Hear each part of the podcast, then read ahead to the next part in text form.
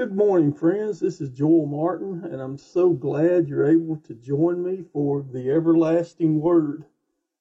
Now, the reason I chose the title, The Everlasting Word, is we we understand that God is from everlasting to everlasting, and Jesus said that heaven and word, heaven and earth shall pass away, but His words will never pass away. So His word never changes. Doesn't matter what period of history it is. His word is what it is, and it never changes.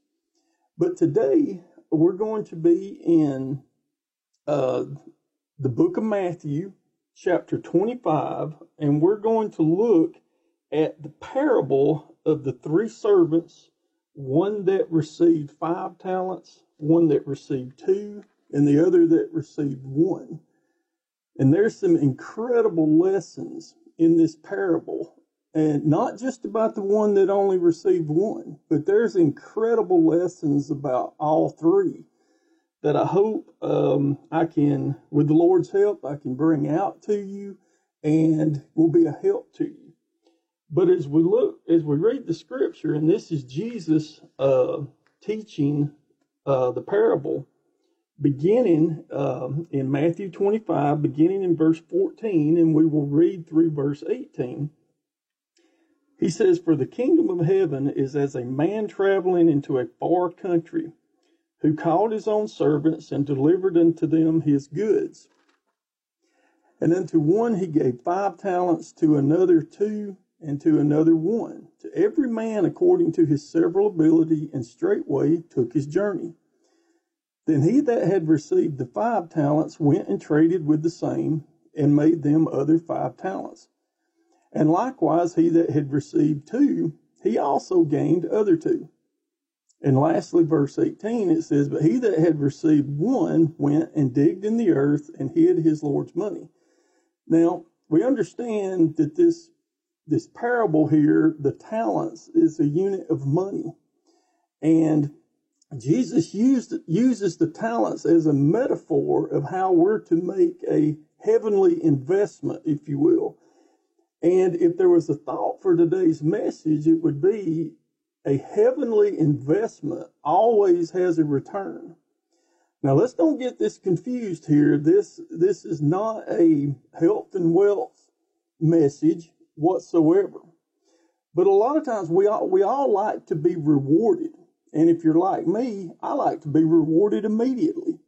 And we do serve a God who will reward us. But our reward might not come until we, we are in heaven with him. Yes, he does reward us here on this earth as, as he sees it, as he deems necessary uh, to reward us. But we, we might struggle and, and fight through this life, and we may not receive that reward that we've been looking for so earnestly until we get to heaven. So the Bible teaches us to set our affections on things above and not on this earth. So let's focus on our service to the Lord right now while we're walking on this earth and being faithful to that rather than the reward. But the great lesson here it says here in verse 14, it says, For the kingdom of heaven is as a man traveling into a far country. Now that, that would be Jesus. It says, Who called his own servants and de- delivered unto him them his goods. Now them servants being us. And what, what is those, those goods? Well, in a spiritual sense, those goods is the gift of salvation, the Holy Spirit that would come, that He would put in earnest in our hearts once we come to faith and, and we are born again by the by the just awesome grace of the Lord Jesus Christ. And and then we go on into verse 15 and it says, And unto one he gave five talents, to another two, and to another one, and to every man according to his several ability, and straightway took his journey. Now there's a great lesson here in verse 15 because it says here he gave one servant five talents, to another two, to another one, according to their own ability. And then he took his journey. Well, what's missing here, or not necessarily missing, but what the, the spiritual lesson here in verse 15 is the one thing that, that's not written is he didn't tell them. If you read the entire parable, the expectation is these servants are to take their Lord's money and they are to multiply his money. They're to take it, they're to invest it, they're to trade, and they're to multiply the money. But the one thing that is not written here in verse 15 is how do they do it?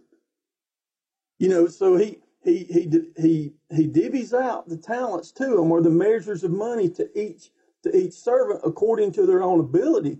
But he doesn't tell them how to do it. And see, a lot of times when we feel a call of God to maybe preach or to maybe teach or to sing or whatever, we'll get ourselves, and I'm guilty just as anybody, we will we'll get ourselves caught up with the specifics of how am I going to do this? Oh, nobody's going to like me. Oh, people's going to criticize me. They're, they're going to this. I don't know how to go about doing this. We'll get ourselves so caught up with specifics about the who, the what, the when, and the where that we'll paralyze ourselves and we won't, we'll be so caught up with how do we do it and we'll end up not carrying out that spiritual gift that God that God has called us to carry out. But see, in Philippians 2.12, it says, Wherefore, my beloved, as ye have always obeyed, not as in my presence only, but now much more in my absence, work out your own salvation with fear and trembling. Now, this verse by no means implies that we are to work to be saved because Jesus did all the work for us to be saved. We're just to believe confess the fact that we're a sinner and believe in the work that he did to set us free from the bondage of sin and the eternal punishment of hell. But see, what this means is after we're saved, that we are to seek God for His direction and His power and His strength and what we're to do and how we're to carry out our spiritual gift in our life and how we're to honor and praise and glorify Him while we're here serving Him on this earth. So that's how we figure out how to carry out our spiritual gifts. If you feel the need to preach, if you feel the call to preach, then find somewhere to preach. If you feel the call to to teach, you seek it out with God, you follow His direction, you completely obey Him and trust in Him and His direction and His power and His strength, and you carry out that call. For I'm reminded about we were going to a Braves game not uh, a year or two ago, and as we, as we were walking to the stadium, we crossed over the bridge over 285 and then we, we got close to the stadium and there was a man just standing there preaching. He was just standing there preaching. He wasn't behind the pulpit in the church, but he was carrying out that spiritual gift that God had gave him. He wasn't worried about the specifics. He just found a place for him to carry out the call and he, he put his, he put everything into what God had called him to do. But see, that's how we figure out how to carry out our call that we work out our salvation with fear and trembling. We seek out God. Now, the other great lesson here, it says in verse 16 and 17, it says, Then he that had received the five talents went and traded with the same and made them other five talents. Verse 17, And likewise he that had received two, he also gained other two. Now, here's the great lesson right here. Did, did did these two uh, servants, the one that had been given five, the one that had been given two, did they did they invest three and keep back two for themselves, or the one that got two, did he invest one and keep back one for himself? No, they took everything they were given and invested it. They took everything they were given and traded it. In, in other words, that's a picture of we must give everything that we have in our service to our Lord we, we can't hold anything back. We can't partly serve God. We can't de- determine on our own terms how we're going to serve. We're going to serve here and we're not going to serve there. We're going to do this and we're not going to do that. We can't decide that. We got to give everything to Him. And, and that's a picture of we cannot serve God and mammon. It's impossible that we'll despise one, we'll hold on to one and despise the other. In other words, we will be torn. We must give everything we have, invest everything we have to the service of the Lord. So that, that is a great, great, great lesson for us. Now, you might ask, if we invest everything, you know, the, the, this, these servants, they, he invested all five of his talents. The other one, he invested uh, both of his talents. He risked it. They risk everything. You might say, well, Joel, they might lose that. Well, in today's stock market, yes. But you remember I said at the very beginning of the message that an investment in heaven always brings a return. Jesus started the parable. He starts the parable as for the kingdom of heaven is. This is a, this is a metaphor about how much we can trust in God's word, how much that we can trust in, in his ability his ability to keep us and to maintain us. And as we go through this life, he will stick to us closer than a brother and that we can always trust in him. But we have to keep in mind that our reward may not come until we see him face to face in heaven. But we have to be focused on being, on being faithful and serving him with the spiritual gifts that we've been given. But now we go to the third servant. And it says, the third servant that only received one, he says, but he that received one went and digged in the earth and hid his Lord's money. Now, there, there would be a lot of applications of who this servant is. But for the purpose of this message, we're going to focus on that, that this servant would be a direct reference to the leadership of Israel. In other words, the Sanhedrin, that would be the Pharisees, which would be the uh, Sadducees and the scribes. For they, on the surface, appeared to be servants of God. But, you know, Jesus described them as whited sepulchres, where they're on the outside they look good, but on the inside they were full of dead men's bones. In other words, they were hollow.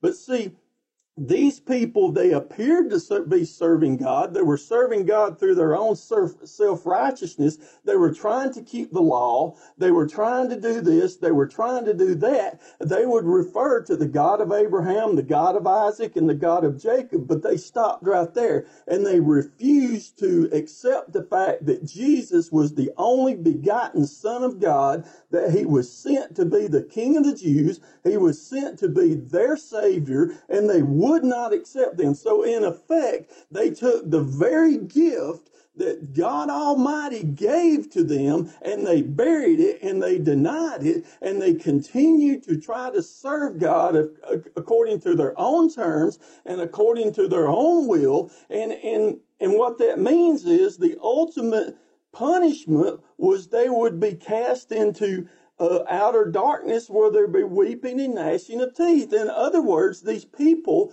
that try to serve God in their own terms and in their own way, and they've never come to a saving knowledge of the Lord Jesus Christ. It doesn't matter how many church rolls you have been on. It doesn't matter how many Sunday school classes you've taught. It doesn't matter how many messages you've preached. Hell will be your final destination.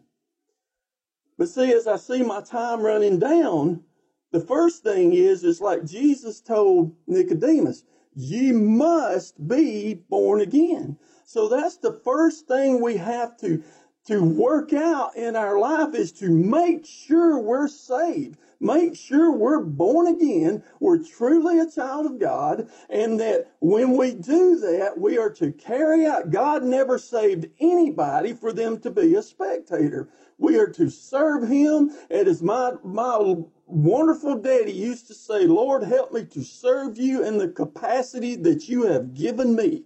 So Lord, we carry out the call that he has put on our life and we serve him for his glory.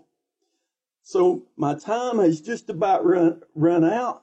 I hope you have enjoyed this message and I hope uh, it has been a help to you. Until next Tuesday, this is Joel Martin.